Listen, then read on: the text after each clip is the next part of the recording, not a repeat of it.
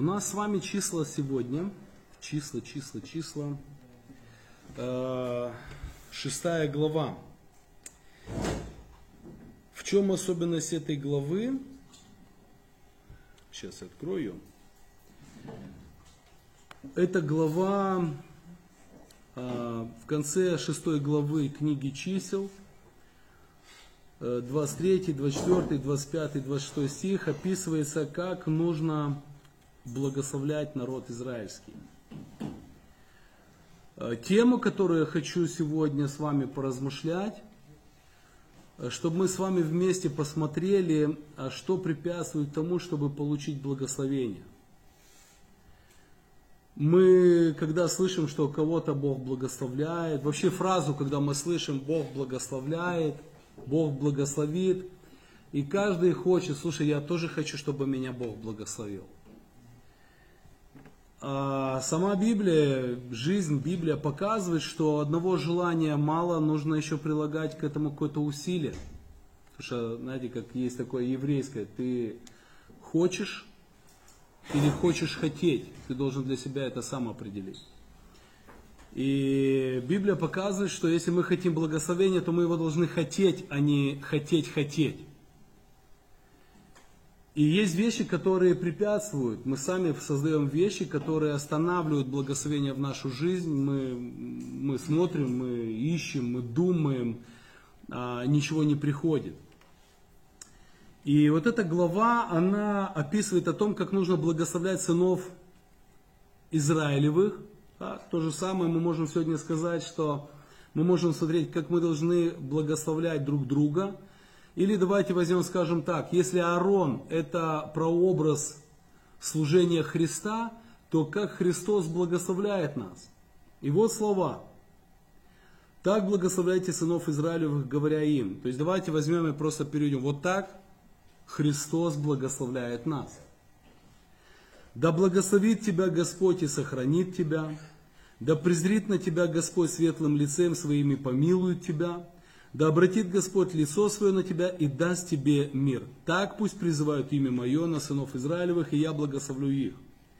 То есть Господь говорит, я, в его благословение входит эта сохранность, да благословит тебя Господь и сохранит. Милость, да, и помилует тебя, и мир. Это в принципе все, что людям нужно.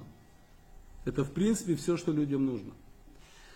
Но интересно, что если мы посмотрим контекст всей этой главы, а очень важно всегда смотреть на контекст, она начинается с первого стиха, числа 6 глава. «И сказал Господь Моисею, говоря, объяви сынам Израилевым и скажи им, если мужчина или женщина решится дать обет назарейства – чтобы посвятить себя в Назарее Господу, то и там дальше идет повеление. Вот первый момент, который очень важно для нас э, обратить внимание, да, если какой мужчина захочет да, посвятить себя и взять обет назарейства. Мы сейчас с вами посмотрим значение этого слова сначала, что значит Назарей. Но давайте, когда мы смотрим Израиль, мы смотрим церковь. Потому что Бог нас приобщил к Израилю через кровь Иисуса Христа. И если мы говорим о Израиле и о церкви, то а, мы посвящены Богу должны быть. Это не то, что вопрос, если я вот сегодня, я Божий человек, я верующий во Христа, я его дитя, и вот завтра я решу себя посвятить. Нет, с того момента, когда мы принимаем Христа в свою жизнь, это момент, когда мы просим прощения, мы получаем прощение – и в этот же момент мы говорим, Господь, я дальше хочу быть Твоим детем. То есть я хочу быть Тебе посвященным. И быть посвященным, это значит быть благословенным. Но есть какие-то определенные вещи. И интересно, что слово Назарей происходит от слова отделиться, быть посвященным. Вот то, что я сейчас говорил. Да? То есть мы от чего-то отделились, отделились от всего мира, и чтобы быть посвященными Богу. Мы живем в этом мире, мы живем среди людей этого мира, мы работаем здесь, но назарейство, когда человек принимает Христа, мы уходим э, как бы мы посвящаем себя Богу, то есть дальше мы будем жить твоими интересами, а не интересами этого мира. Само слово Назарей обозначает необрезанная лоза. Одно из значений необрезанная лоза. И автор объясняет, что это э, прообраз того, когда в седьмой год шаббат никто не может обрезывать, э, никто не может э, Э, убирать, все, вот, вот как что само, не засеивается ничего, то есть сады не обрезаются, виноградники не подвязываются, на поле ничего не засеивается. Это шаббат, год шаббата, когда все э, занимаются тем, что они служат Богу, они учатся, они молятся, они живут, а Бог на себя берет ответственность, говорит, вы ничего не будете сеять, но все будет расти. И ты хозяин виноградника, последний кушай. То есть любой может зайти в виноградник, любой может зайти в сад и брать оттуда. Так вот, Назарей это э, как необрезанная лоза. То есть это что-то, это как, знаете, ты становишься человеком, похожим на виноградник в год шаббата. Каждый человек, Бог ожидает, что каждый человек – соприкасаясь с тобой, станет счастливым. В другие года никто не может залезть в этот виноградник, он находится под охраной. Все плоды принадлежат только хозяину виноградника. А в год шаббата этот виноградник не принадлежит никому, кроме Бога. И последний, кто с него может кушать, хозяин виноградника а все остальные в первую очередь кушают. Рабы, слуги, неважно, откуда приехал, беженцы, все, это их. И через это люди прославляют Бога. Так вот, Назарей это человек, Назарей, или давайте скажем так, э, давайте будем смотреть так, христианин, Божий человек, это человек, от которого должно быть людям хорошо, всем людям хорошо, успешным и неуспешным, местным и приезжим. Им должно быть так хорошо, как в винограднике в год Шаббата. И еще одно значение э, слова Назарей. Князь или принц. Теперь давайте скажем так. Когда Бог говорит, если кто-то из вас захочет жить царской жизнью, если кто-то из вас захочет жить как принц, сын царя, то у нас есть какая-то определенная ответственность. И в этой главе показано, когда мы следуем этой определенной ответственности, Бог благословляет. Вот это вот благословение, которое мы прочитали в конце шестой главы, это следствие того, что написано в этой главе определенной жизни. И если Бог нас спас, и мы являемся Его детьми, а Он есть царь, то мы должны жить как принц, как принцы, принцы и принцессы, царевичи. И вы понимаете, что когда мы говорим о царевичах, о принце, а, если вы вспомните какие-то фильмы, может смотрели или читали книги, то в чем особенность этих детей? Несмотря на то, что им 4-5 лет, им хочется дурачиться, как и всем детям, которые бегают по улице – нет, их обучают там скрипки, я не знаю, вышиванию, еще чему-то. Он просто не может, и, и когда он говорит, а я тоже хочу вот так вот, ему говорят, ты не можешь себе этого позволить, потому что в будущем на тебя возлагается большая ответственность. И я рассматриваю, что христианин это человек, который имеет свободу выбора сделать сегодня все, что угодно – но Отец наш Царь, Дух Святой, Он говорит, ты не имеешь права на это, сынок, потому что у меня на тебя, на завтра, на тебя э, совсем другие планы. Ты не можешь пойти вот, ну, не знаю, в эту забегаловку, ты не можешь просто сидеть целый день, ничего не делать, без конца смотреть фильмы. Ты не можешь себе позволить такое, вот я мечтаю построить бизнес, и этот бизнес будет работать, а я буду просто отдыхать. Если ты принц, ты не имеешь права мечтать о таких вещах. Ты имеешь право мечтать построить бизнес, но не для того, чтобы ничего не делать, а для того, чтобы через это прославился Бог. Или там кто-то мечтает, вот когда я выйду на пенсию, я буду отдыхать. Ты, если принц, ты не имеешь права мечтать о том, что выйдешь на пенсию, просто чтобы у подъезда сидеть и сплетничать со всеми, кто и какая она, кто зашла сейчас в подъезд или кто зашел в подъезд. И поэтому, когда мы слышим слова благословения, нам хочется быть благословенными. И вот у нас вопрос. Что мешает с нашей стороны, что мешает и препятствует Богу благословить нас, принцев и царевичей?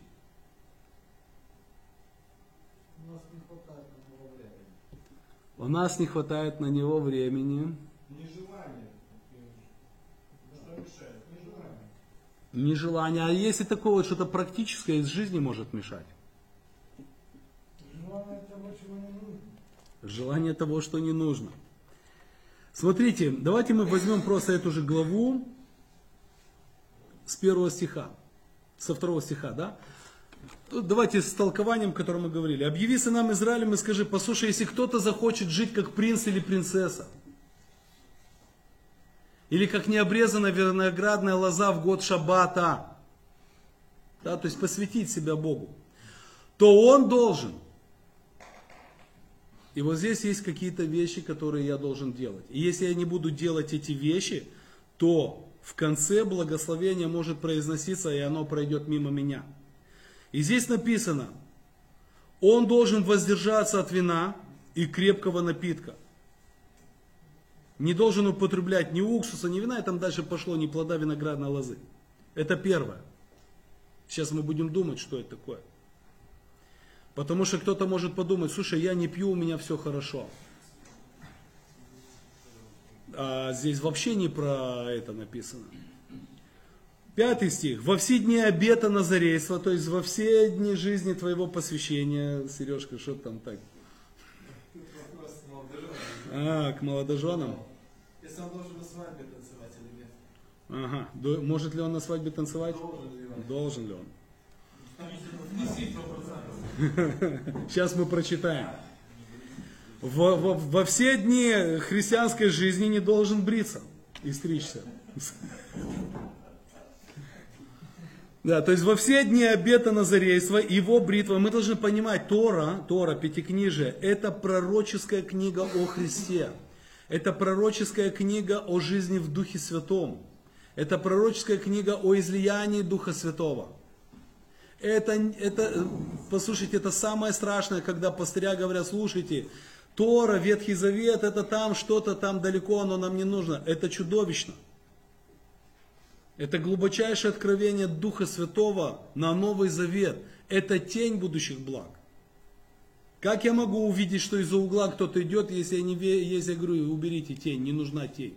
Не, если есть тень, значит есть истина.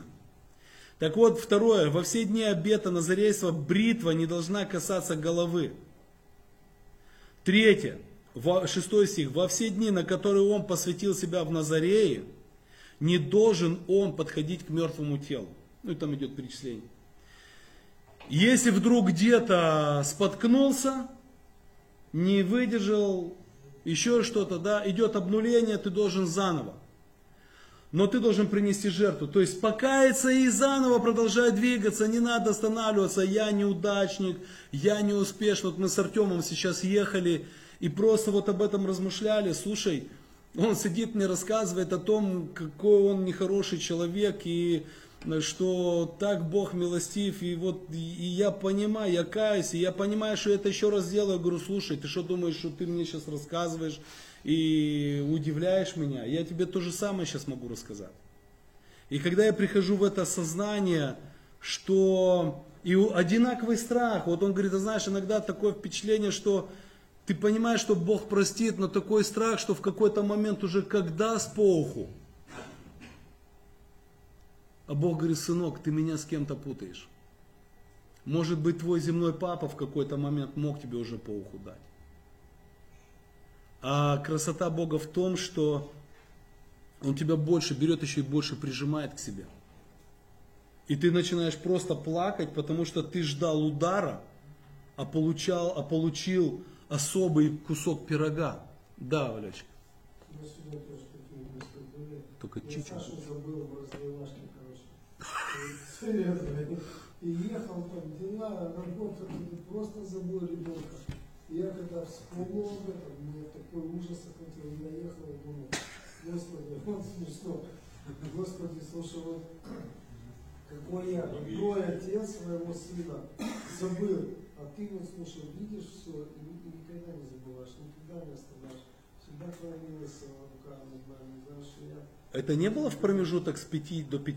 нет, нет, это чаще было. А, а то я где-то в 5 часов жена там кого-то слушала, и э, какой-то психолог говорит там, э, мать может забыть ребенка забрать из садика, потому что ушла к любовнице. Я говорю, «Ч- что? Кто забыл ребенка? Я не услышал.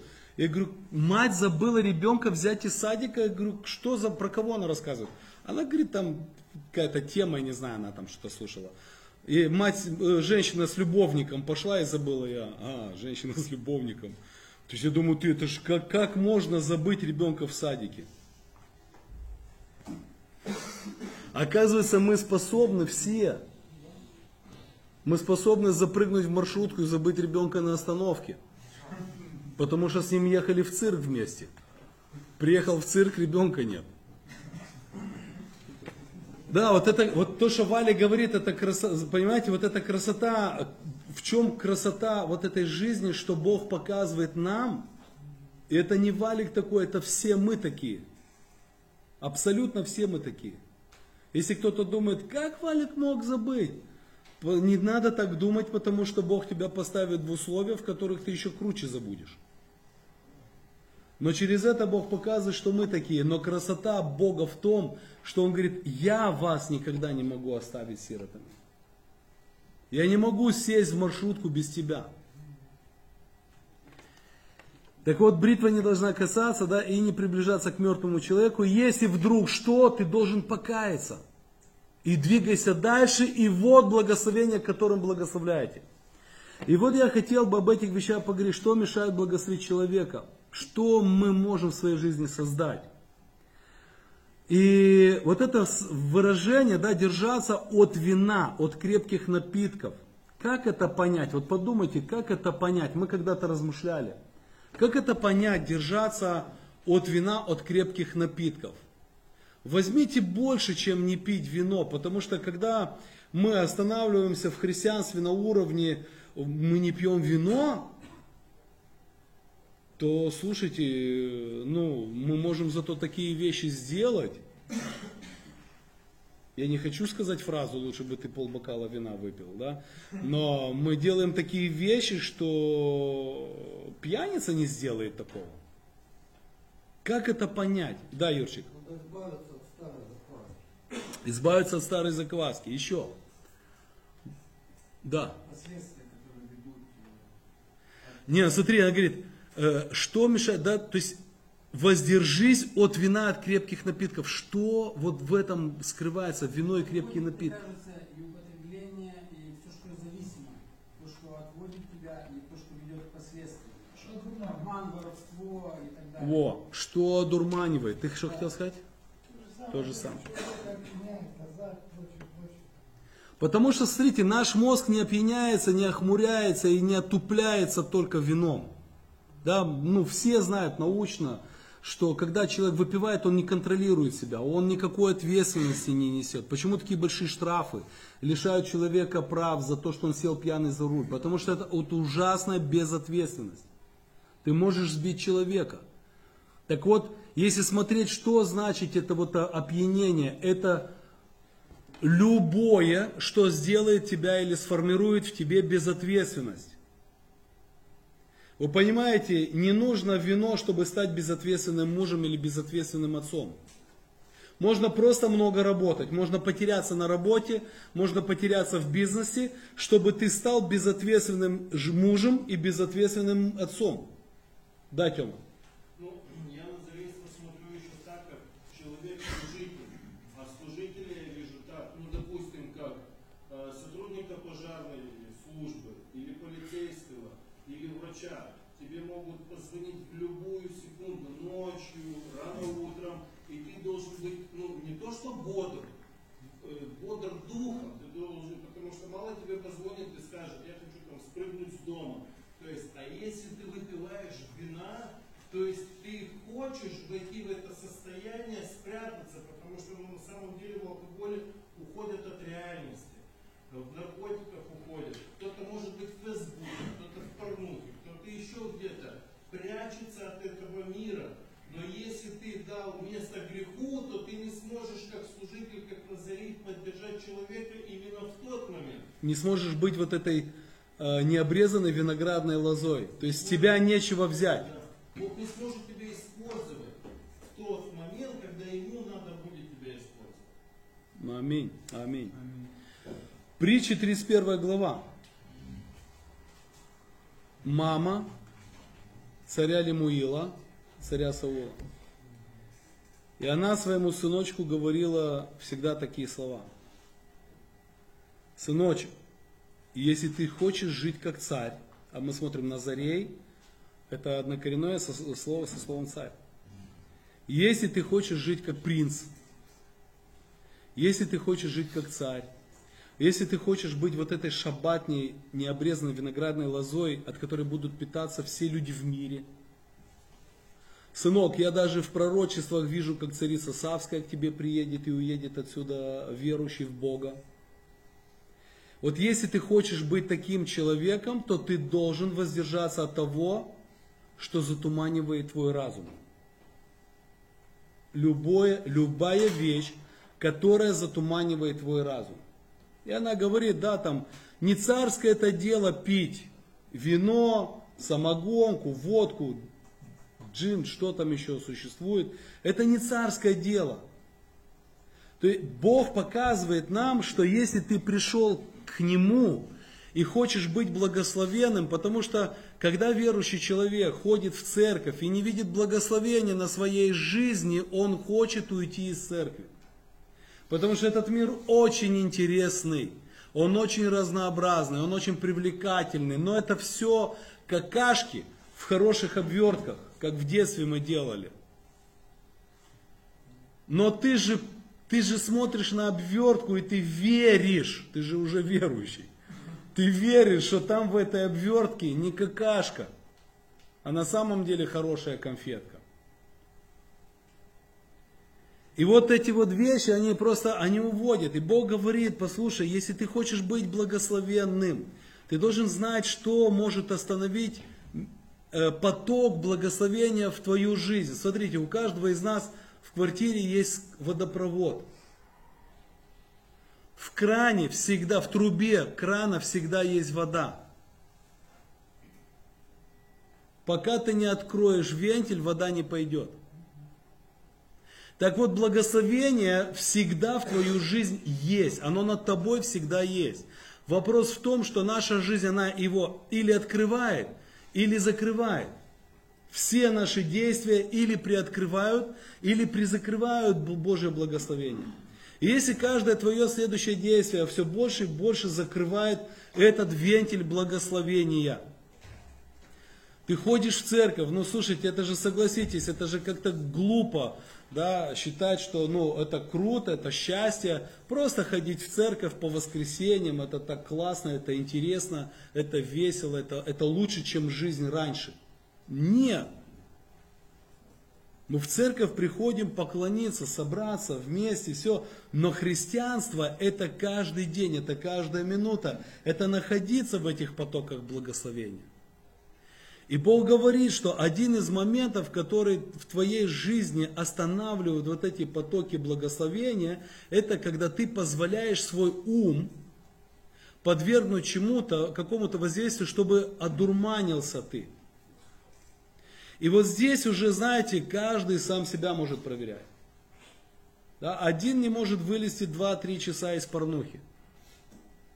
Это не говорит о том, что залезть туда на 5 минут, потому что это же как наркотик. Ты залезешь на 5 минут, и через э, месяц ты уже там час будешь. А потом не выспавшийся на работу будешь идти, а в 40 лет импотентом станешь. То есть, это, вот дьявол, он же так, он ворует, он же не предлагает тебе залезть туда на 3 часа, а на 5 минут. Все. Главное, чтобы ты, что такое порнография?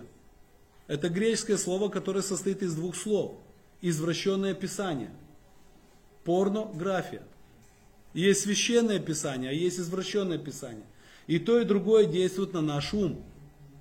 И Всевышний говорит, послушай, если ты принял для себя решение жить со мной, то начинай уходить, не позволяй ничему, чтобы твой ум затуманился. Чтобы ты начал себя снимать какую ответственность по жизни. И мать царю своему сыну говорит, ты если хочешь жить как царь, то твой разум должен быть всегда чист и не затуманен тем, что тебя будет удалять от поклонения Богу. А удалить от поклонения Богу, по себе знаю, может даже просто безобидный хороший сериал. И вы знаете, что интересно? Не вопрос, что ты 27 лет верующий. Это не работает. Это, вы знаете, абсолютно одинаково. Ты первый год верующий, 10 лет, 20, 27 лет. Он затягивает абсолютно одинаково.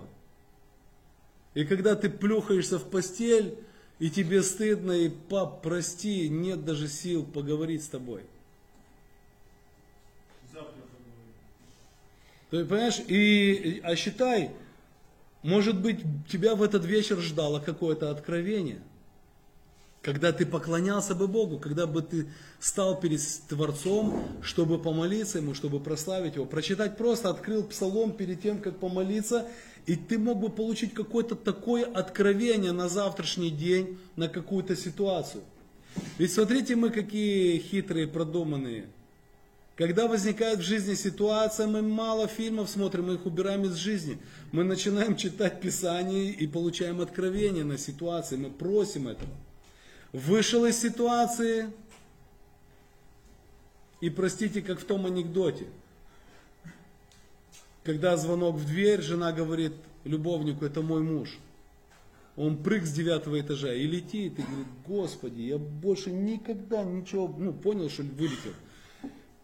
Прости меня, я больше не, не, не, не, падает на первом этаже на виноградник, цепляется, раз, встал, отряхнулся, слушай, полсекунды полета, столько глупых мыслей.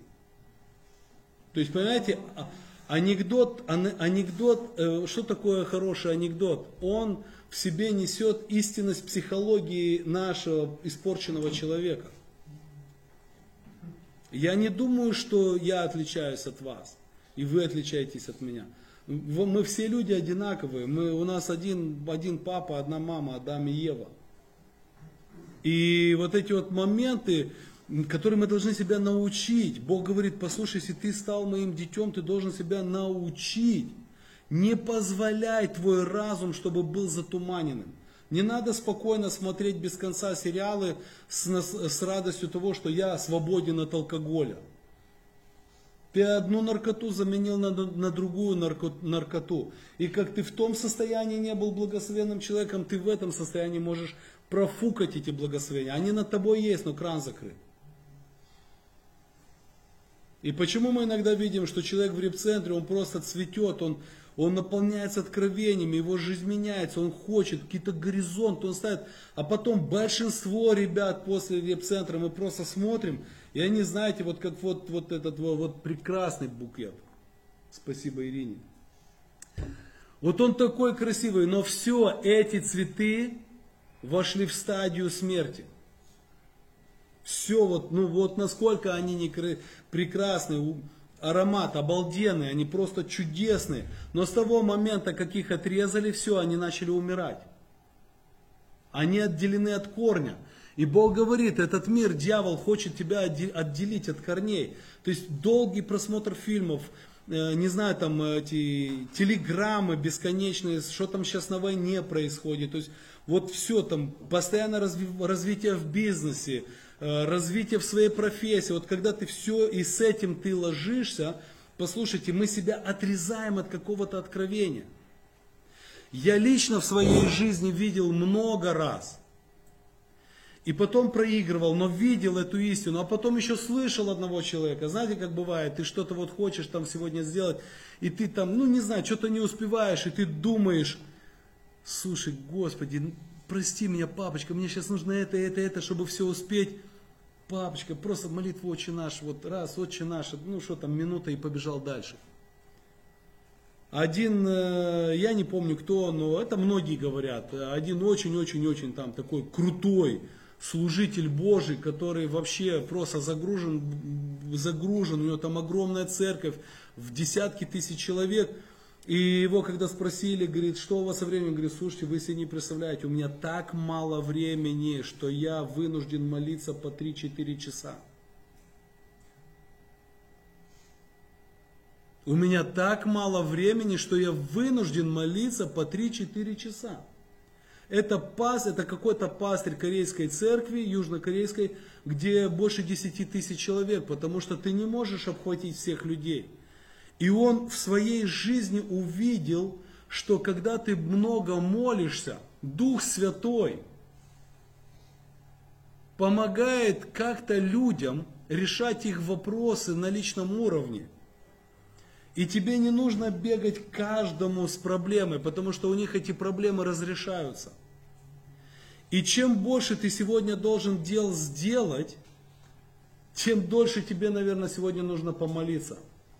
И ты просто обратишь внимание, что ты сел, поехал и попал в зеленую полосу, да, вот это вот, когда красный свет не встречаешь и пробки. Вот, вот бывает в городе, если кто на машине, 15-20 минут, какие-то вот эти сезоны, они несколько раз в день, когда ты просто проскакиваешь весь город. Выходишь чуть пораньше, и ты тупо стоишь в этих пробках.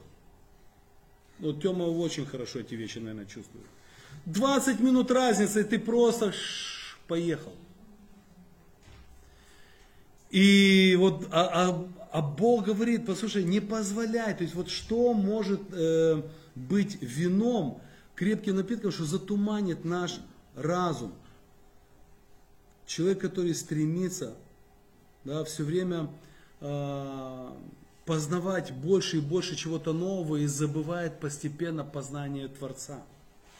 И если мы э, остаемся верными Богу, держимся за Него, то мы сможем быть как виноградная, необрезанная виноградная лоза в шаббат. Мы сможем жить как принц будет сила отказаться от какого-то греха, от какой-то пустоты. И если человек смещает свой взор с христоцентричности, то мы тогда перестаем быть похожими на нашего царя, на Христа. А мы, знаете, на кого становимся похожими? Мы становимся похожими на подданного любого из земных. Ведь если ты не смотришь на Христа, не на нем сосредоточен, кто-то тебя отвлек, ты становишься похож на него. У нас сейчас вот был потрясающий выезд. И, увы, печально, э, но и радостно. Я, знаете, раньше всегда вот, ну, разным друзьям своим говорил, слушайте, вы знаете, почему я кайфую ездить, отдыхать с ребятами, которые прошли реабилитацию, мы движемся вместе в команде? Мы два, три, четыре дня можем быть вместе и ни разу не заговорить о машинах, о компьютерах, о телефонах, и э, евроремонтах, о чем угодно. И вот мы выехали, слушайте, нас, э, наши эмоции не будем сваливать на дьявола, наша похоть. Слушайте, ну на полчаса нас война в Украине зацепила. После того, когда помолились, поклонились Богу на горах, все, такие наполненные, спасли две собачки, все такие счастливые, все, разожгли костер, да, вокруг Духа Святого собрались и пошли. Ну, как точка была с войны, да, там, может быть, две секунды войны, а добрались до Майя Санды сразу, за две секунды добрались до нашего президента. И вы знаете, нам это надо было. Нам это надо было, мы, я благодарил Бога за это, потому что мы через 20 минут, не знаю, 10, 15, 20 минут, мы остановились. И я нашел в послании к римлянам, когда-то в одну группу готовил, я сейчас многим людям ее цитирую. И мне интересно было вот эта покорность властям. И я говорю, парни, давайте я вам прочитаю, что писали э, первые христиане, да, там Иустин Мученик, это 120 год, 105, 120 год. То есть это совсем-совсем, это ученики первых апостолов. То есть, что писали люди второго века, не четвертого, пятого, второго века. Э, Это люди, которые жили во времена гонения императоров. И чтобы вы понимали, среди всех кесарей был только один традиционной и ориентации. Все остальные кесари были нетрадиционной ориентации. Мало того, они все уничтожали христиан. У христиан, вот как началось с Нейрона, и, по-моему, в 220 году до, 220, до 250 года, был там где-то вот 20 лет такая передышка, а все остальное время очень жестко гнали, уничтожали христиан. И он пишет, и я просто вот с пацанами мы сидели, говорю, слушайте, давайте, мы, мы просто ушли не туда, и нам это нужно было, чтобы мы вернулись. Потому что чтобы кто-то из нас, вот те, кто там были, сказал, что тебе сегодня плохо живется в Молдове, ты будешь первый грешник, ты переплюнешь даже Павла. Бог заботится о нас и благословляет нас. И не важно при каком президенте. Мало того, в Библии написано, что праведник не будет просить хлеба и не будет стоять с протянутой рукой. И мы видим, что церковь всегда помогает при разных властях. Церковь имеет способность помогать людям, которые далеки от Бога. Но эти люди никогда, церковь никогда не нуждается в том, чтобы эти люди помогали нам. И там Иустин Мученик пишет, и другие, там несколько разных цитировал, но факт тот, что, послушайте, мы молимся за вас, Цезарь, Кесарь, мы молимся за вас, за, за семью вашу молимся – кесаря, за кесаря. Мы молимся за вашу семью. Мы молимся, чтобы ваш трон устоял. Мы молимся, чтобы Римская империя расширялась. И фраза «Кесарь больше наш, чем ваш, потому что его поставил Иисус Христос». Наш президент страны, Майя Санду, ее поставил Иисус Христос. Кому нравится, кому не нравится. Но ее Христос поставил. До этого был Дадон. До этого были другие люди. Но Христос ставит. И мы должны понимать, что каждого президента, которого ставит Христос в народ, это для того, чтобы, может быть, народ получит какие-то конфетки. А ребята, если народ удаляется от Бога, то этот народ нужно как-то дисциплинировать. Народ надо дисциплинировать. Бог ставит царей. И Путин это царь от Бога. И Зеленский это царь, поставленный Богом. У нас в голове сегодня у христиан не, не складывается. Не мог Бог его поставить. Это люди поставили, сам поставил. Бог проморгал, получается. Но я бы сегодня всем христианам посоветовал бы читать отцов церкви, которые жили во времена гонения. Что они писали о власти. И я уверен, у них в сердце тоже были вопросы, как Бог, Он от тебя? Но Павел пишет, да. Да он же не традиционной ориентации. Ну и что? То, то есть, понимаете, вот этот вот момент, который... Э, но, и вот сегодня есть, да, вот столько много вещей, да, которые нас могут отвлечь. Так вот, человек, который смещает свой взор с Христа, а сегодня увлеч, увлекаться политикой, ты можешь увлечь, увлечься политикой, это вино, это самогонка, которая дурманит тебя. А ты не можешь вникнуть в политику и остаться нейтральным. Но я не видел еще ни одного человека, который увлекается политикой, и чтобы он был нейтральным. У христиан не получается этого. Может быть, у очень круто духовных. Но у христиан не получается. И мы должны понимать, Библия показывает, ты хочешь благословения? Да. Не пей вино. Не позволяй миру одурманить твои мозги. Пон... Конечно, это самогонка. Паленая. На курином помете и кирзовый сапог еще туда бросали.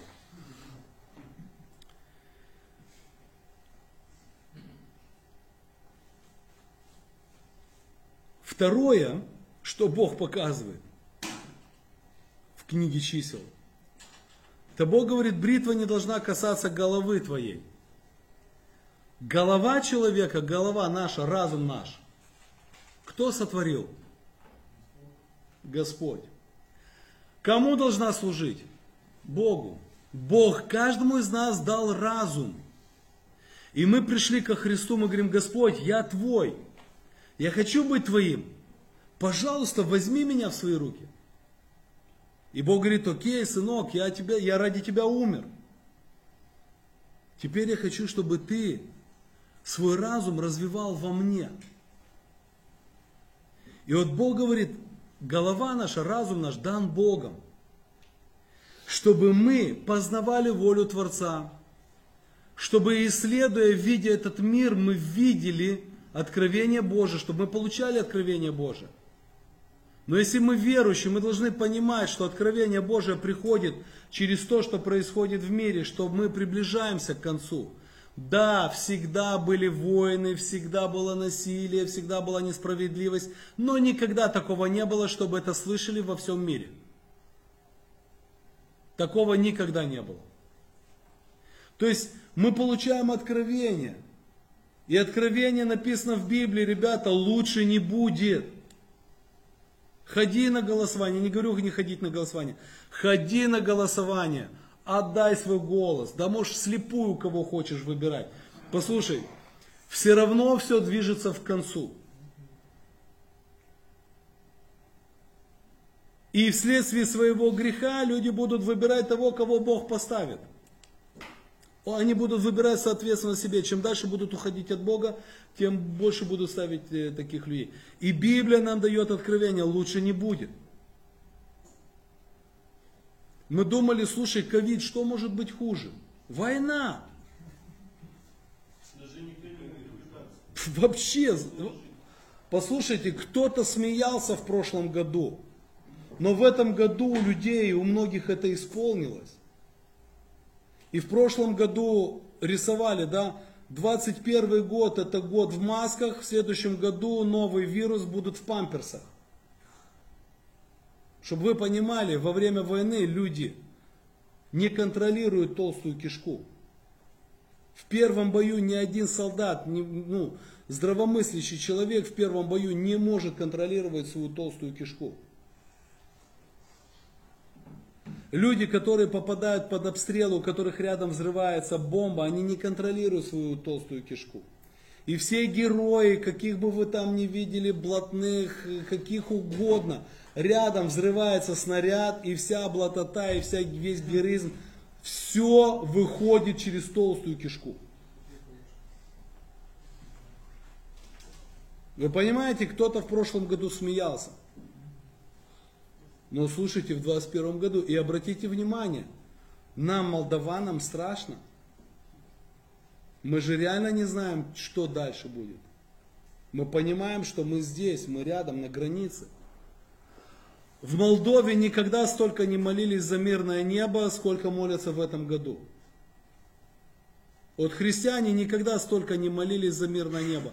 За дождь, за солнце, там, я не знаю, за здоровье, за хлеб, за что угодно. Но, слушайте, вот за мир, за мирное небо никогда так часто не молились.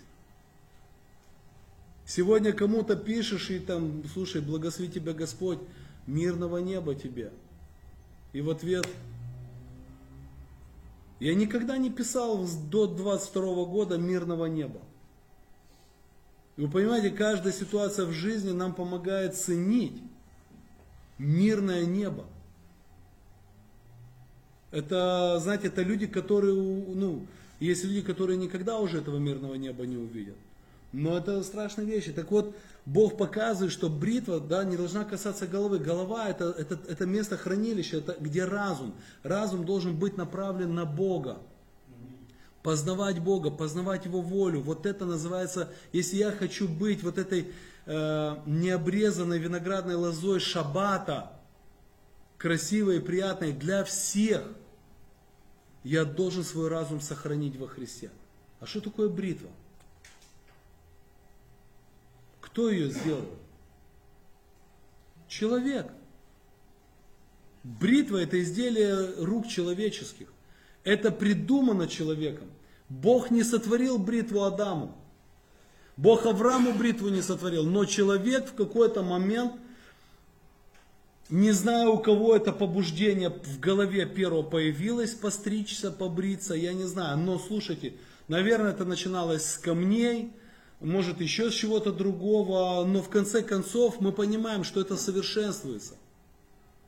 И мы сегодня даже не задаемся вопросом, когда бреемся, кому в голову вообще, вот, вот когда будете бриться, пацаны, вот просто, вот ты посмотри, как это раз, напенился, раз, раз, ты подумай, первый, кто, как ему в голову это пришло. Тебе же сегодня в голову даже не может прийти создать бритву. Ты думаешь, как бы сделали такую бритву, чтобы я мог слепую и не порезаться. Тебе уже там пять лезвий вставляют и плавающее лезвие, чтобы ты корявой рукой своей. Но когда-то это опаской делали, а когда-то, не знаю, кто-то камнем это делал, да, Валючик? Я вот думаю, слушай, может Адам увидел, какая Ева чистенькая, а сам хороший такой. Может, захотел тоже, и начал. О, братан. Слушай, тебе лучшая реклама в салонах этого шугаринга. Бог думает, как бы сделать мне Адама? Давай его сделать таким бородатым, волосатым, да. Прикидываешь, чтобы Валику, да, это на конкурсе, на свадьбе дали, Валик нарисуй, каким Бог сделал Адама, да. И Адам такая, голова чучхела такая, да. А она такая бритая, уже со станочком, все. То есть, понимаете, что, что я имею в виду, что Бог, думаю, намекает нам здесь? Не позволяй, чтобы твоей головы на твою голову влияло то, что придумывают люди. А это то, о чем мы с вами говорили с вином. То есть не позволяй, чтобы изобретения человеческие властвовали над твоим разумом. Когда мы позволяем человеческим вещам, которые хотят доминировать над Словом Божьим, касаться нашего разума, мы удаляемся от Бога. А вы обратите внимание, что сегодня все в этом мире желает доминировать над Словом Божьим. И мы видим, что мы с вами ближе и ближе приближаемся к той ситуации, когда верующих будут очень жестко и очень сильно ограничивать. Очень жестко очень сильно ограничивать в своих высказываниях. Мы давно не живем в мире демократии. Демократии в мире не существует уже давно. Мы живем в мире тоталитаризма. И чем больше кричат, что страна демократическая, тем больше там тоталитаризма. И есть страны, в которых ты просто по Ютубу начнешь что-то говорить против прививок, против ковида, против э, там войны или за войну, неважно. Тебя просто будут блокировать. Ты не можешь высказываться по каким-то вещам уже своим. И, и людей к этому готовят. И посмотрите, как бритва хорошо касается человеческого разума. Ну, Уже такой жилет духовный сделали людям, что ну, я просто удивляюсь, только раз и все, скажите это какашка. И все говорят, это какашка. Разом все. А ты что не говоришь, что это какашка? То есть даже уже если ты молчишь, тебе претензия. Не то, что у тебя может быть альтернативное мышление. Ты просто молчишь, и тебя начинают презирать. Да, Темчик? Можно три минуты, я хочу одно что Давай, пожалуйста. Может быть, ты сядешь сюда, чтобы было тебя слышно? Мы тебя, если что, камнями забросаем. Давай, братан. Притча. Три минуты. Послушайте, Давай. пожалуйста, внимательно.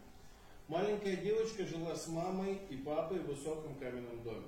Папа ей рассказывал, что дома из бетона очень крепкие, и даже военные строят для войны что-то из бетона, чтобы крепко и надежно было. Девочка гуляла с мамой и с папой, часто ходила в магазин, сделанный из железа и бетона. Это тоже очень крепко получается. Многие дети из их двора ходили в железобетонные детские сады, а те, кто постарше ходили в желе- в железобетонную школу. Была в их городе такая железнобетонная жизнь. И эта жизнь все время улучшалась. Так, по крайней мере, по телевизору говорили. Все время, все время строили строители новые высокие дома из стали, и бетона и стекла.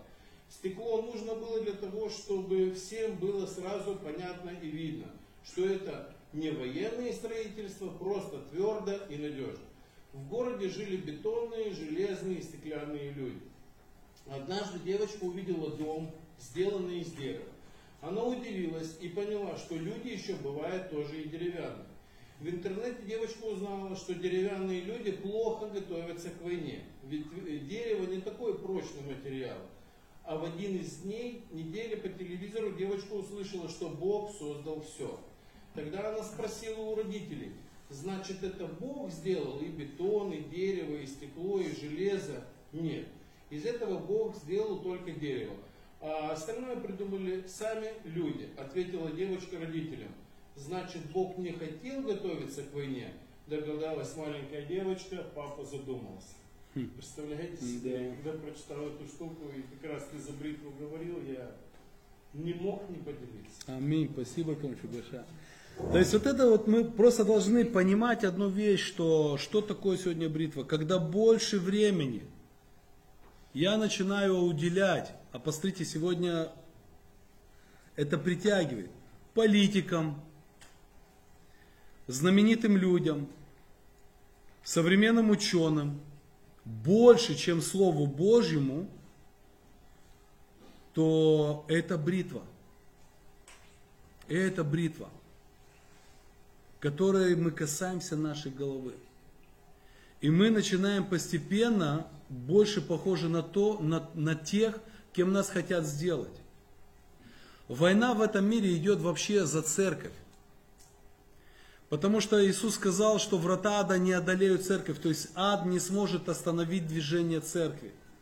У дьявола вообще нет проблем с неверующими людьми, он с ними не воюет. Как можно воевать с пленными? Они его рабы, с рабами не воюют, им просто дают команды, и они делают. Дьявола интересует только церковь. И поэтому книга Откровения намекает нам и показывает, дает нам то, что в конце времен именно на церковь будет гонение.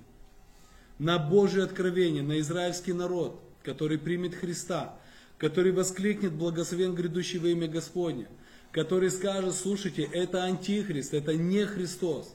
И то поклонение, которое этот мир делает, это против Бога, это удаляет и будут убивать. И вы знаете, когда я в 90-х годах, в начале 2000-х годах читал, изучал книгу Откровения, в институте изучали, думал, как, как могут убивать? Мы, мы в конце 20 века, как людей могут убивать? Мы уже в 21 веке. Такого не может быть. Послушайте, год назад, два года назад, людей били в маршрутке, в троллейбусе и выкидывали за то, что маски не было. Люди в маршрутке, в троллейбусе били и выкидывали из троллейбуса. Потому что ты, скотина, заразишь сейчас нас. Вспомните, как мы передвигались по магазинам в масках. Ты, ты понимаешь, ты кошельнешь и все упадут. Ну, если ты поменьше и потоньше, тебя забьют. И если нет, убегут или упадут в обморок. Мы боялись кашлять. Так какой не кашель в твою сторону? Вообще не кашляй. Сегодня может быть, а сейчас ха-ха, кашляют, а, и, и ничего. Но два года назад, вы понимаете, когда я помню, когда только люди начали выходить после этого карантина, и бабушка на Московском проспекте продавала петрушку, и женщина с Московского 11, слушайте, это расстояние метров 200-300. Я не знаю, через что она приближала это видео или эту фотографию. И в Инстаграме или где-то в Фейсбуке было, арестуйте ее. А, и там полемика была. Убить эту бабушку, ну, я уже утрирую, ну, и, все, там арестовали, штрафовать бабушку повели. То есть вы понимаете, что человек, который сидит там в квартире, наслушался вот этой всякой дичи, и увидел эту бабушку, которая уже завтра умрет с голоду и вышла продать свою петрушку, для этой женщины за радость было, чтобы эту бабушку посадили в тюрьму. И для нее не проблема, если бы ее расстреляли. Потому что из-за таких сволочей, как она, она не может в ресторан пойти. Ей должны на дом, на дом привозить пиццу. То есть вы понимаете, мы живем в мире, где все время вот эта информация, она бреет людей. Люди сегодня, вот как я, побриты духовно уже. Все, знаете, незащищенная голова. И поэтому это не говорит о том, что мы должны вообще все выбросить. Но, когда что-то говорят люди, неважно с какого канала, неважно какой степени ученый, неважно какой это там ньюс, если говорят то, что противоречит священному писанию и хождению поклонения Богу, Бог говорит, не позволяй касаться. Смотрите фраза. Ты услышал эту бритву, ты взял ее в руки, но теперь не позволяй этой бритве коснуться твоей головы. Это наша ответственность, ребят. Мы не, я, Бог не призывает выкинуть интернет, выкинуть телевизоры, как раньше делали верующие, но Бог призывает, Он показывает, невозможно, чтобы соблазны не пришли. Но Бог говорит, что дальше делать с этим соблазном, принимай решение ты. То, что там кто это говорит, это его горе. Но бритва в твоих руках. Ты услышал информацию, ты услышал новости, ты услышал одно, другое, третье, десятое. Ты уже взял много лезвий жилет. И теперь, сынок, Бог говорит, не вздумай коснуться своей головы. А это мы все знаем, мы все знаем. Это очень тяжело. Это очень тяжело, да. Детишные, есть такие семьи, они воспитывают детей, что взрослые, что маленькие, носят кошерный телефон, кнопочный, Да, телевизоров у них нет. И у них, да, и у них, кстати, самая крутая связь по движению всех автобусов э, э, по всему Израилю, потому что мы там через переводчику у одного датишного еврея спросили, сколько нам еще ждать, он сказал, минута 20 через минуту 20 или минуту 15 подъехал автобус. Он просто позвонил по своему телефону и вот сказали ему цифру. Вот. Но, понимаете, э, Бог не призывает, чтобы ты перестал пользоваться интернетом. Но Бог призывает тому, что если ты посвятил себя, если ты хочешь стать вот этой необрезанной виноградной лозой, шабатней, ты не должен этой информацией прикасаться своего разума. Не дай ей раствориться в твоей голове. И, как, и вы понимаете, это нормально, что мы, вот как мы говорим, это нормально, что мы сталкиваемся с тем, что мы о чем-то начинаем говорить, спорить, дискутировать, и мы видим, что внутри появляется конфликт. Это звонок, стоп. Мы начали бриться. Надо выкинуть эти станки и помолиться. Да.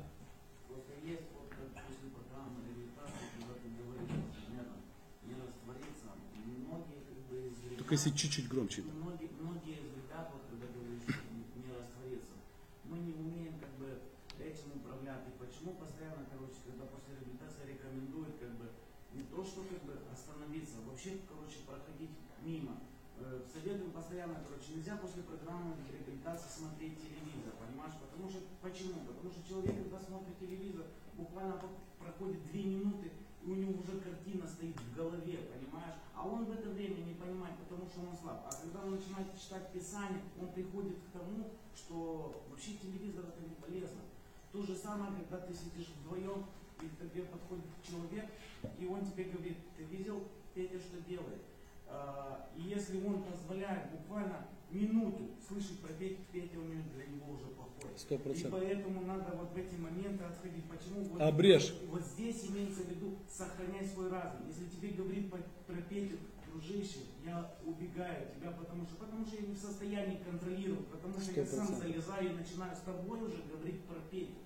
Вот Сто что процентов. имеется в виду, сохрани свой разум. Не говори, что типа телевизор плохо, говори, просто ты не в состоянии, ты не можешь. И потом, когда случается у тебя что-то в жизни, ты начинаешь искать виноватых. А вот ты играл вот в эти игры, и ты попался. Сто процентов.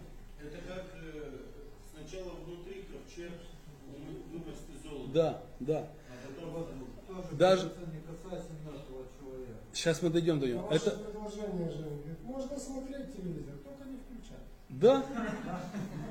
И он уже э, может навредить. Совсем, совсем тупым можно стать. Смотреть все время в телевизор. Скорая, зато пацаны скорую вызовут. Понимаешь, это же опасно. Только наедине можно смотреть выключенный телевизор. Я обычно дома это практикую. Смотрю в телевизор выключенный. Э, ты понимаешь, смотри, даже вот то, что ты сейчас говоришь, есть даже такой момент, что, ну, если возьмем ре- реабилитацию и потом ресоциализация, ну, первое время. Человек во время реабилитации, слушай, он высвобождает свой разум от всякой ерунды. О, и обратите внимание, вес набирают, морщины выпрямляются. Счастливые и спокойные люди. Они могут даже не знать, что в парламенте произошло там изменение или еще что-то, что президента переизбрали. Они вообще в космосе. У них нервная система налаживается, все нормально. Выходит. Первая мечта какая? Купить телефон с большим экраном и заплатить за интернет. И он потом все, что 6 месяцев не смотрел, он туда смотрит. И настолько просто выстегиваются ребята, и когда говоришь, слушайте, пацаны, что ну, чё вы не пообщаетесь? Устал. Ну хотя бы возьми тогда уже в, э, в гугле, загугли, как человеческий разум устает от того, что он читает и смотрит разные картинки. И тогда ты поймешь, что после работы, когда ты уставший, ты еще больше работаешь. Потому что мозг, мозгом намного тяжелее работать, чем физически. То есть у тебя вообще и тело, и мозг устает. И когда ты сидишь в Фейсбуке час, потом в Инстаграме час, потом еще где-то час, слушай, это ты переплюнул 10-часовой рабочий день физически. Ты уже ни, ни на что не способен. Ни на молитву, ни на что. Вы обратите внимание, у кого и вот сидячая работа, допустим, я уже себя знаю. И бывает такое, что там с утра встал, помолился, начинаешь готовить тему, тему, тему, тему, и я просто чувствую, первая чашка пошла кофе, через два часа вторая чашка кофе, и я понимаю, единственное спасение это побежать. Переодеваюсь, 4-5 километров пробежался, и ты как родился. То есть, оказывается, ты не прибежал и умер, а ты прибежал и ты проснулся. Я помню, сколько я там раз ремонты делал, выносишь эти мусор, поднимаешь цемент, одно другое, должен был бы вроде бы устать. Нет, слушай, у меня наоборот.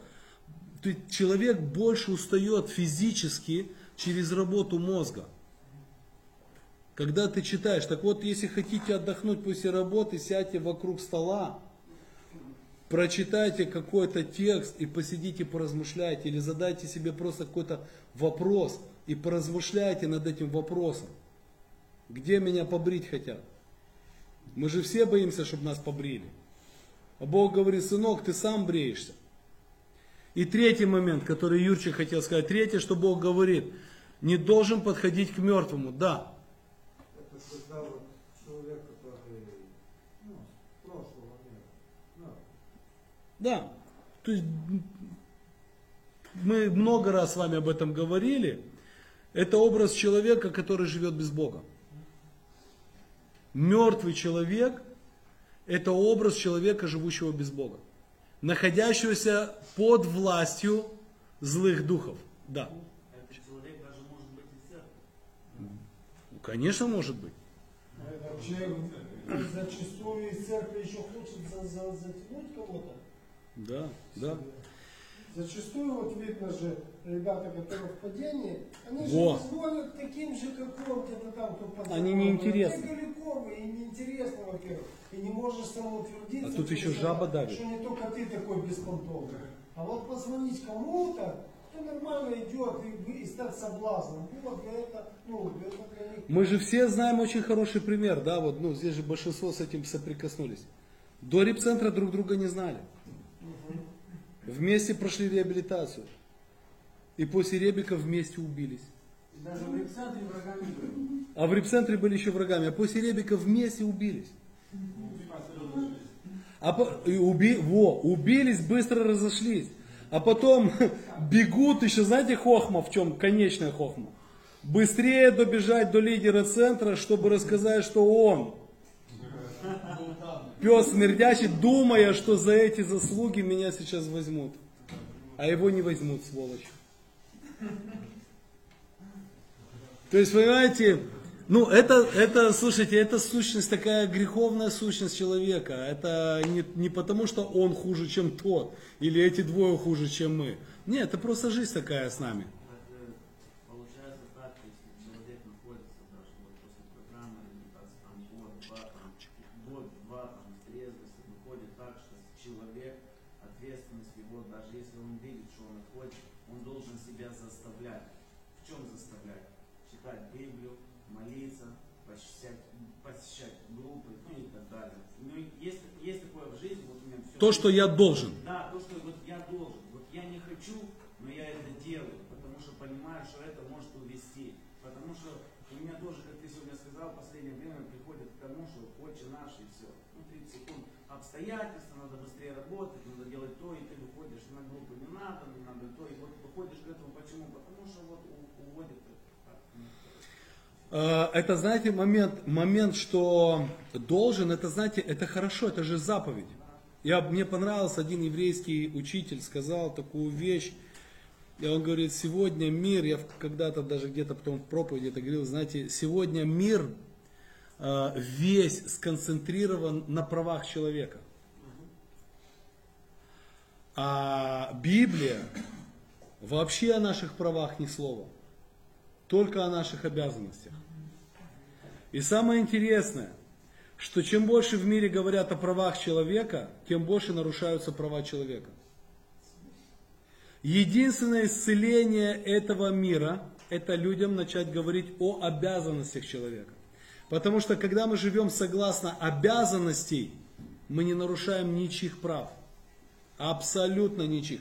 Невозможно нарушить чьи-то права, когда ты живешь на основании обязанностей. Кто из вас любит, э, ну, знаете, вот есть на вкус вот э, какие-то витамины, вот там, знаете, не знаю, мультивитамины, э, цинк, шминк, что угодно. Ну, на вкус они же невкусные.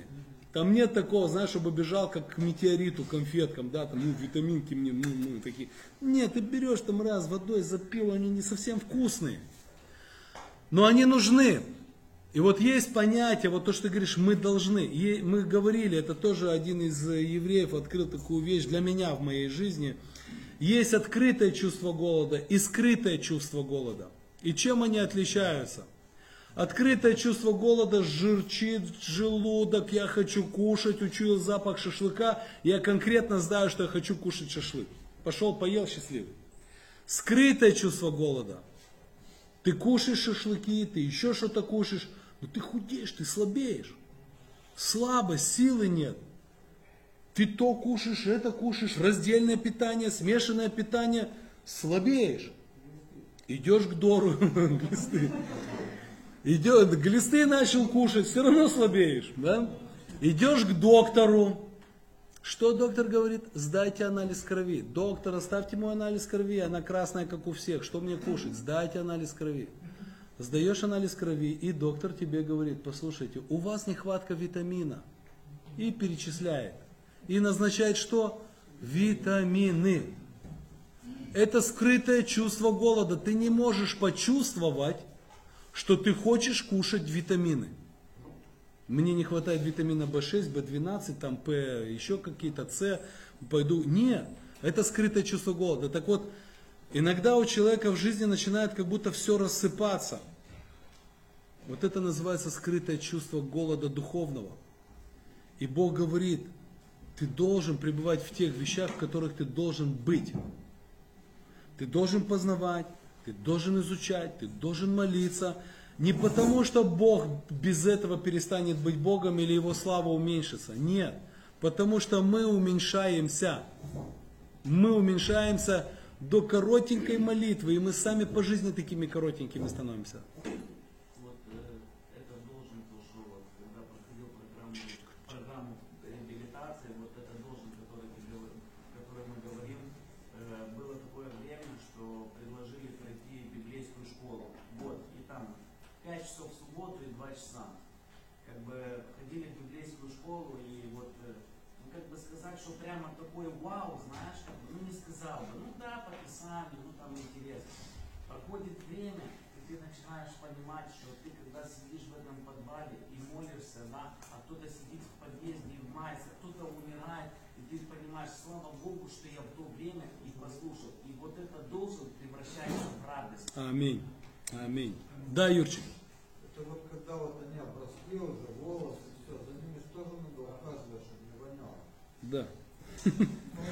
Да. Я думаю, что любая дисциплина, она сначала как бы тебе не в удовольствие, не в радость, не в кайф. Но потом, э, Господь через Слово Свое, какое-то откровение ты получаешь, второе, третье, какие-то вещи видишь, как Слово сбывается в твоей жизни. Аминь. Ты просто утопаешь в Слове. Ты потом не можешь ни встать, ни почитать, ни помолиться. Даже если не хочешь, не можешь себе позволить без Ну, этого, Ты да. видишь, как оно работает в твоей жизни. Ты понимаешь, что это то вот самое ценное, это вот личные отношения с папой. И здесь, знаете, здесь очень важно, чтобы каждый из нас имел мечту. Вот просто поставьте перед собой мечту. В течение года помочь одному человеку прийти к Богу. И вы поймете, когда вы начнете пытаться, вы поймете одну вещь. Чтобы привести человека к Богу, ты должен быть образованный. Слова там, послушай, ты идешь в ад, тебе нужен Иисус. Это в 21 веке это называется закрыть для человека вообще дорогу в церковь. Потому что эта фраза для человека, мама дорогая, то есть если я туда схожу, я стану такой же. То есть вы понимаете? Иисус же сказал Петру, я тебя сделаю ловцом человеков. У нас есть ребята рыбаки. И когда ты посмотришь в их багажник, когда они едут на рыбалку, когда они приезжают и начинают распаковываться, сколько вида корма, они начинают узнавать, э, подкидывать то. То есть они проверяют, вначале потом они знают, с чем на это озеро ехать, чтобы ловить рыбу. Так вот, Бог говорит, вот я, я просто почему это сказал, поставьте перед собой цель. Когда я был год или два верующий, я помню, я был в церкви, где было 1400 человек. И пастырь во время проповеди сказал фразу, вы представьте себе, если каждый из нас будет молиться за одного человека и проповедовать ему правильное Евангелие, в течение года вы сможете привести одного человека к Богу. И у нас в церкви будет 2800 человек. Через год это 5600. То есть это минимум. В той церкви сегодня 400. Тысяч. Да, 400 человек. То есть вы понимаете, и когда он эту фразу говорил, я просто думаю, Господи, на самом деле одного человека. И я помню, в тот год поехал со своим другом, он там бандит такой был, все, он занимался машинами, у меня прав не было. И он мне помог, мы поехали в это, Пшецен, машину мне гнать. Слушайте, мы ехали с ним туда, обратно. И он приехал уже покаявшимся человеком. Я ему не сидел всю дорогу, череп, ты в ад попадешь. Череп, ты в ад попадешь, одумайся. Вдруг мы сейчас погибнем, в ад попадешь. Не, слушайте, я, я сам еду, Господи, помилуй нас, чтобы мы Польшу проехали нормально, чтобы нас бандюки не поймали. Да, тут, тут череп, сейчас если нас застрелят, ты в ад попадешь. Такая радость, знаете. Ну вот, мы с ним общались о жизни. И и о разных ситуациях жизни. И в центре этого общения у нас получался Христос. И Он все больше и больше занимал центральное наше время общения. И когда мы уже ехали по территории Украины, это уже у нас был все, у него были вопросы, а я два года верующий, и я не знаю, откуда Бог мне это давал. Но я, но я себя, я заставлял себя учиться, я читал, я чертил что-то в Библии, задавал вопросы людям, я всех мучил этими вопросами. То есть ты не можешь э, привести человека к Богу побритым, рассказывая ему, если сейчас весь мир умрет, куда ты попадешь? Что я раньше пил, теперь не пью. Да, я раньше пил, курил, матерился, теперь я счастливый, не пью, не курю, не, не, не ругаюсь матом. А ты, сволочь, в аду сгоришь. И человек думает, мама дорогая, злодей, все счастье в жизни свое оставил.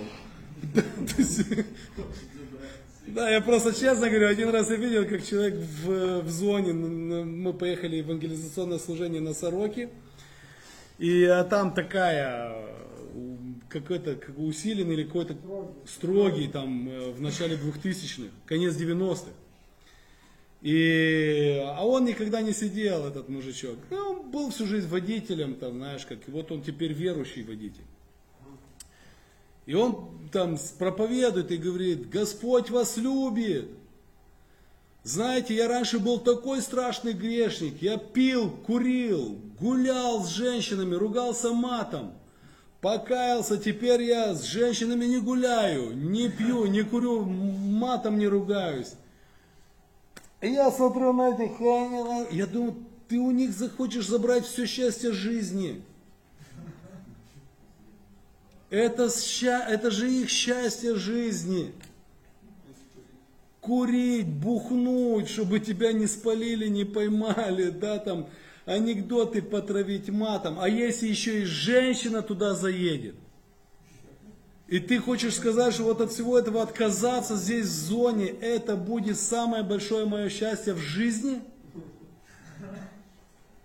То есть вы понимаете, мы должны сегодня войти в жизнь человека и понять, как, что для, не- для него сегодня сок жизни. И когда ты просто хочешь, за- а дай мне Кока-Колу, пей простую воду. Слушайте, это когда тебе 40 нормально, знаешь, у тебя Кока-Колу заберут, дадут чистой воды и скажут, это полезно, и ты, да, надо, пора. Но когда тебе 15, у тебя забрали все. У тебя забрали Кока-Колу, сынок, доченька, не пей Кока-Колу, на чистой воды. Ну я же про своих детей говорю, это все, я забрал у них всю жизнь. Как можно пить простую воду? Папа, мне Кока-Кола нужна, я сейчас без Кока-Колы, у меня плохо, все, меня тошнит. Моей дочери 27, она до сих пор умеет прикидываться так. Я говорю, иди сама себе покупай. То есть, понимаете, так вот, Бог показывает, что что такое прикоснуться к мертвому. Не касайся мертвого. Не соединяйся с людьми, которые живут без Бога. Это не говорит о том, что мы должны обрезать их в своей жизни, нет. Это не говорит о том, что мы должны вычеркнуть из своей жизни друзей, нет. Не соединяйся, не позволь, чтобы их принципы жизни стали твоими принципами жизни.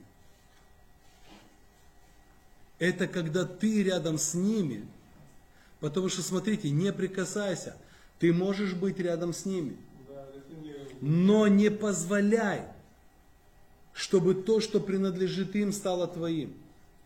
Это заповедь раньше, но представьте себе, не было медицины моргов. Человек умер, никто не знает от чего умер. Чума, оспа, кто там знает. Потрогал, и ты заразился. Но тоже, да, ну, вышел за сан или закопают тебя через пару дней. Но это на физическом уровне, но на духовном уровне то же самое. То есть ты должен понимать, что если ты будешь, пойдешь в старые свои дворы, сядешь и скажешь, пацаны, соскучился за анекдотами, давай расскажи, чем дышите, как живете, что я там, а ты где был, да я, ты что, я счастливый, полгода уже не курю, не пью, матом не ругаюсь, а они слышат тебя и уже чувствуют, как ты просишь у них сигарету.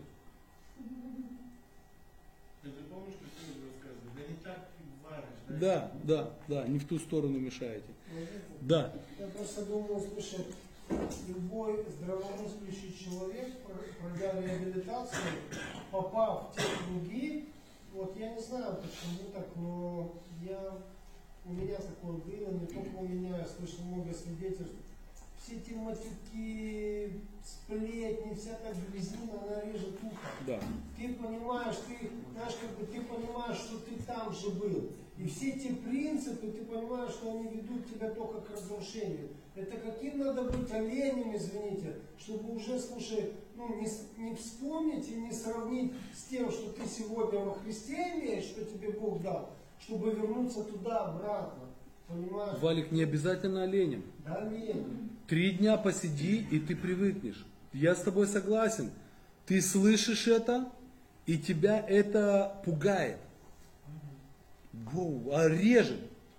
Но если ты первый вечер посидел с ними, второй вечер посидел, третий, ты их переплюнешь уже в этих матюках. Да. Ну вот о чем мы и говорили, вот о чем мы и говорили, вот не позволять. По сути, ты когда во Христе Иисусе, тебе там не может быть интересно.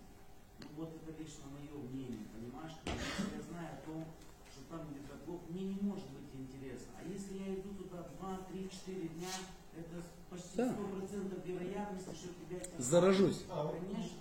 Прийти, обнять друга своего и сказать, слушай, ты, у меня все по-новому. Да ладно, прекращай. Не, не прекращаю. Все нормально. Я тебя люблю, да, я тебя обниму, я за тебя буду молиться. Слушай, но я с тобой больше не сажусь играть в карты. Мы с тобой больше не идем туда. То есть давай, я, я буду приезжать к тебе. Да, вот как Валига, он приезжал все время, приезжал, заезжал. О, вот это называется, вот это, знаете, я это называю настоящая дружба. Он не бросил тех, кого называл друзьями. Но он не позволил, чтобы их мышление перешло, верну- э, заразило его. Он был в этой больнице, он был в этом проклятии, он знает, что это, он не позволяет этому. А если ты приходишь и боишься там сказать, да пацаны, не, и у меня все, у меня все по-другому. А пришел, сидишь, мол, ты, это вопрос времени, когда ты скажешь, возьмешь в руки и пойдешь уже дальше. И я вот я, я общался с человеком, который срывался не один раз, и он мне свидетельствовал, что это от скуки. И вот он рассказывал что слушай, э, ну первый день, второй, но тебе скучно, тебе некуда пойти. У меня всегда вопрос, слушай, что сегодня некому служить? Но почему-то мы же не хотим, это труд, это, как ты говоришь, это самообразовываться, это что-то знать, это что-то читать, это в чем-то возрастать легче же полежать на диване. Ты первый день лежишь, второй, третий, и тебе становится скучно, шкура ходит буграми, тебя тянет туда, в двор, потому что ну, мы же социальные, мы не можем сами по себе. Сто процентов. Смотрите, я э, еще раз говорю, ходить в церковь, прости Господи, если про, ну, чтобы вы правильно поняли, ходить в церковь по воскресеньям, это скучно. Если это все, все, вся жизнь во Христе, в церковь прийти в воскресенье, ты выбрал самую скучную жизнь. Потому что после церкви ты не можешь с ними пойти посидеть, там, не знаю, где-то пообщаться, потому что ты ленился и не хотел работать, а они пошли там, я не знаю, мороженое покушать, в кафе посидеть. Ну ты же не будешь все время ходить, пацаны, заплатите за меня. Ты не можешь с пацанами, тебя на рыбалку не пригласят, ты не можешь с пацанами на рыбалку поехать. Почему? Потому что, слушай, ну, ты, ты, ты не заряжаешься, да, ты вместе с ними не служишь, ты вместе с ними не поклоняешься. То есть есть столько много-много разных вещей. Когда ты потом смотришь, слушай, о, они там, они там, они там, они там, они там, а я. А, а конечно, если ты никуда не двигаешься, тебя же не будут все время как с прицеп за собой таскать. Ты знаешь, как в Писании говорится, что общего у света с тьмой. И я много раз ощущал себя, будучи еще вот только первые шаги какие-то делал, и там приглашали, там Клименко Макс приглашал, приглашал на какие-то мероприятия, и ты приходишь, ну, с- со старым мышлением, со старыми шуточками, видишь, там не ругаются, не матерятся, не сплетничают. и себя чувствуешь, как ну, в своей тарелке. Какой-то вот лишний там, какой-то, думаешь, ты ну, реально, как, ну вот я не знаю, как описать. А когда, а когда анекдот расскажут? Да не будут рассказывать. Да? Тогда и все ржут, да что прикалываетесь. Ну, ну, серьезно. Ну, вот как, я не знаю, как это описать, это состояние. Ну, ты такой, как будто отчужден- отчужденный какой-то. Не радостный, не веселый. Да, это, знаешь, вот то, что Валик сказал, мы должны понять, когда Бог говорит, не прикасайся. То есть это процесс. Не, не позволяя туманить свой разум, не, при- не позволь миру побрить тебя, не прикасайся, то есть не возвращайся в эти пути. Это процесс жизни. Я, честно говорю, я 4 года к этому шел. Я, 4, я благодарю Бога, что это был мой путь. Если бы, наверное, на 4 года раньше меня привели в церковь, пригласили бы, я бы пришел, я бы, «О, ребят, вы что, погнали, серьезно, не-не-не-не-не, это не по мне. Я бы больше, наверное, никогда в жизни в церковь не пришел. Мы должны понять, что у каждого из нас, с каждым из нас Бог по-своему работает. Но мы должны прилагать усилия. И 4 года, когда я говорю 4 года Бог со мной работал, послушайте, это на самом деле, я 4 года читал Библию. Я читал Библию, что-то размышлял, думал одно, другое, в церковь не ходил. Потом был это, как работали вместе, да, он исключенный был, но все равно для меня это был верующий. То, что он знал, мне и не снилось. Вот. И это путь, у каждого путь, но это какое-то усилие. И мы видим, вся Библия, она показывает, что мы должны прилагать усилия. Ты хочешь иметь хорошую профессию? Приложи усилия. Хочешь создать семью, приложи усилия. Хочешь, чтобы на огороде что-то выросло, приложи усилия. Хочешь знать о Боге, приложи усилия. Так вот, почему я говорил, поставь перед собой цель привести одного человека к Богу, и ты увидишь, как тебе надо будет начать читать книги. Тебе надо будет о чем-то думать. Ты должен будешь думать, слушай, как с человеком вообще заговорить? А о чем? Ну, я реально же не могу подойти человеку. Вы не хотите в церковь сходить, а то вы в ад попадете. А я вам пакет с едой дам. А, стоп, в церковь пойдете? М, То есть, э, слушайте, сегодня Молдова не в том состоянии, чтобы за пакетом пришли. В 90-м сработало бы, в 2022-м это уже не сработает. Ну, может быть, сегодня уже сработает у кого-то, но, то есть вот это момент, который Бог говорит, я хочу, чтобы вы были вот этой виноградной лозой необрезанной. А она привлекательна для всех, ребят. Шесть лет эта лоза не так привлекательна. Она ухожена, она обрезана, она все, все, все. Почему она не привлекательна? Сторож солью может сзади стрельнуть. И ты идешь, хочется, хочется, но она не привлекательна. А седьмой год никто не подвязывает, не обрезывает. Я верю, что это было особое чудо в израильском народе. И особо красивые плоды были. Это же было чудо. Это реально было чудо. И это так привлекательно, что ты можешь пойти и насытиться. Ты можешь получить наслаждение, от которого хочется благодарить Бога. Бог, я благодарю Тебя, что я живу в этой земле, и что есть вот такая заповедь, и я благодарю Тебя. Так вот, представьте себе, Бог хочет, чтобы мы, церковь, и каждый из нас в индивидуальности были такие, чтобы человек, Бог, я так Тебе благодарен, что мои соседи, верующие, хоть я здесь и бухаю, устраиваю иногда тут концерты в 2 часа ночи, ну, но я так тебе благодарен, что вот мои соседи верующие, потому что то это помогут, то какой-то подарочек на Рождество моим детям принесли, то бесплатную путевку моему ребенку, то мне вообще ни, ни зла, ничего не желают, с соседними с прошлыми дрался. А эти, слушай, вот Бог, они такие классные. И они интересны. Поэтому и заканчивается чем эта глава? Благословение будет. Благословение, которое мы с вами читали, и Бог говорит, я буду сохранять тебя. Ты виноградная лоза, которую думаешь, что могут сломать. Я буду тебя хранить. Я буду сохранять благословение на твоей жизни. Я буду сохранять твое счастье, твое настроение. Я буду сохранять твои пути. Я буду миловать тебя. Потому что я знаю, что ты все равно вляпаешься, сынок. Я буду миловать тебя. Вы представляете себе, да, при, да презрит на тебя Господь светлым лицем своим и помилует тебя. В Библии, если Бог посмотрит на человека, если человек встретится со взглядом Бога, неверующий ему смерть. А для дитя Божьего это милость. Бог говорит, я тебя буду миловать. И я тебе дам мир. В божественном понимании шалом – это во всех аспектах. Это духовно, это душевно, это физически. Бог говорит, я тебе дам этот мир. Так пусть призывают имя мое на сынов Израилевых, и я благословлю их. Но и мы должны захотеть, потому что это молитва благословения на тех, кто захотел в контексте. Мы должны захотеть быть принцами, принцессами да, для женщин.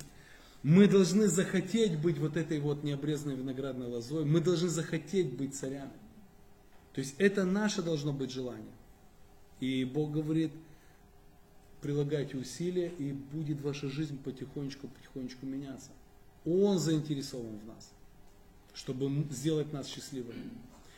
Давайте помолимся. Отец, спасибо Тебе за Твою милость и за Твою благодать. Спасибо Тебе, Господь, что Слово Твое открывает Твою любовь в первую очередь, Твою заботу, Твое желание.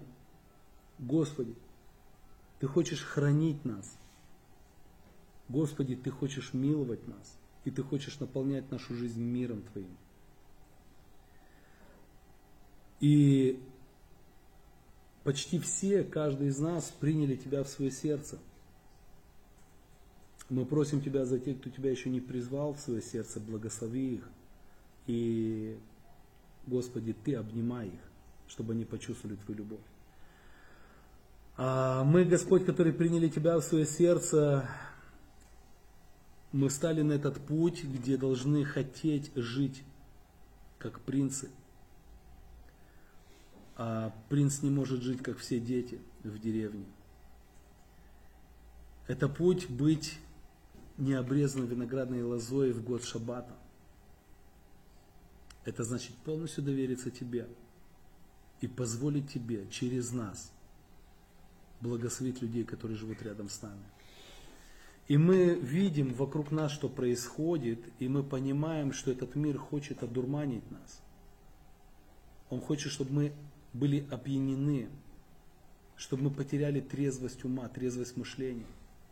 Этот мир предлагает нам свои бритвенные наборы, чтобы мы коснулись Твоих откровений и обрезали их.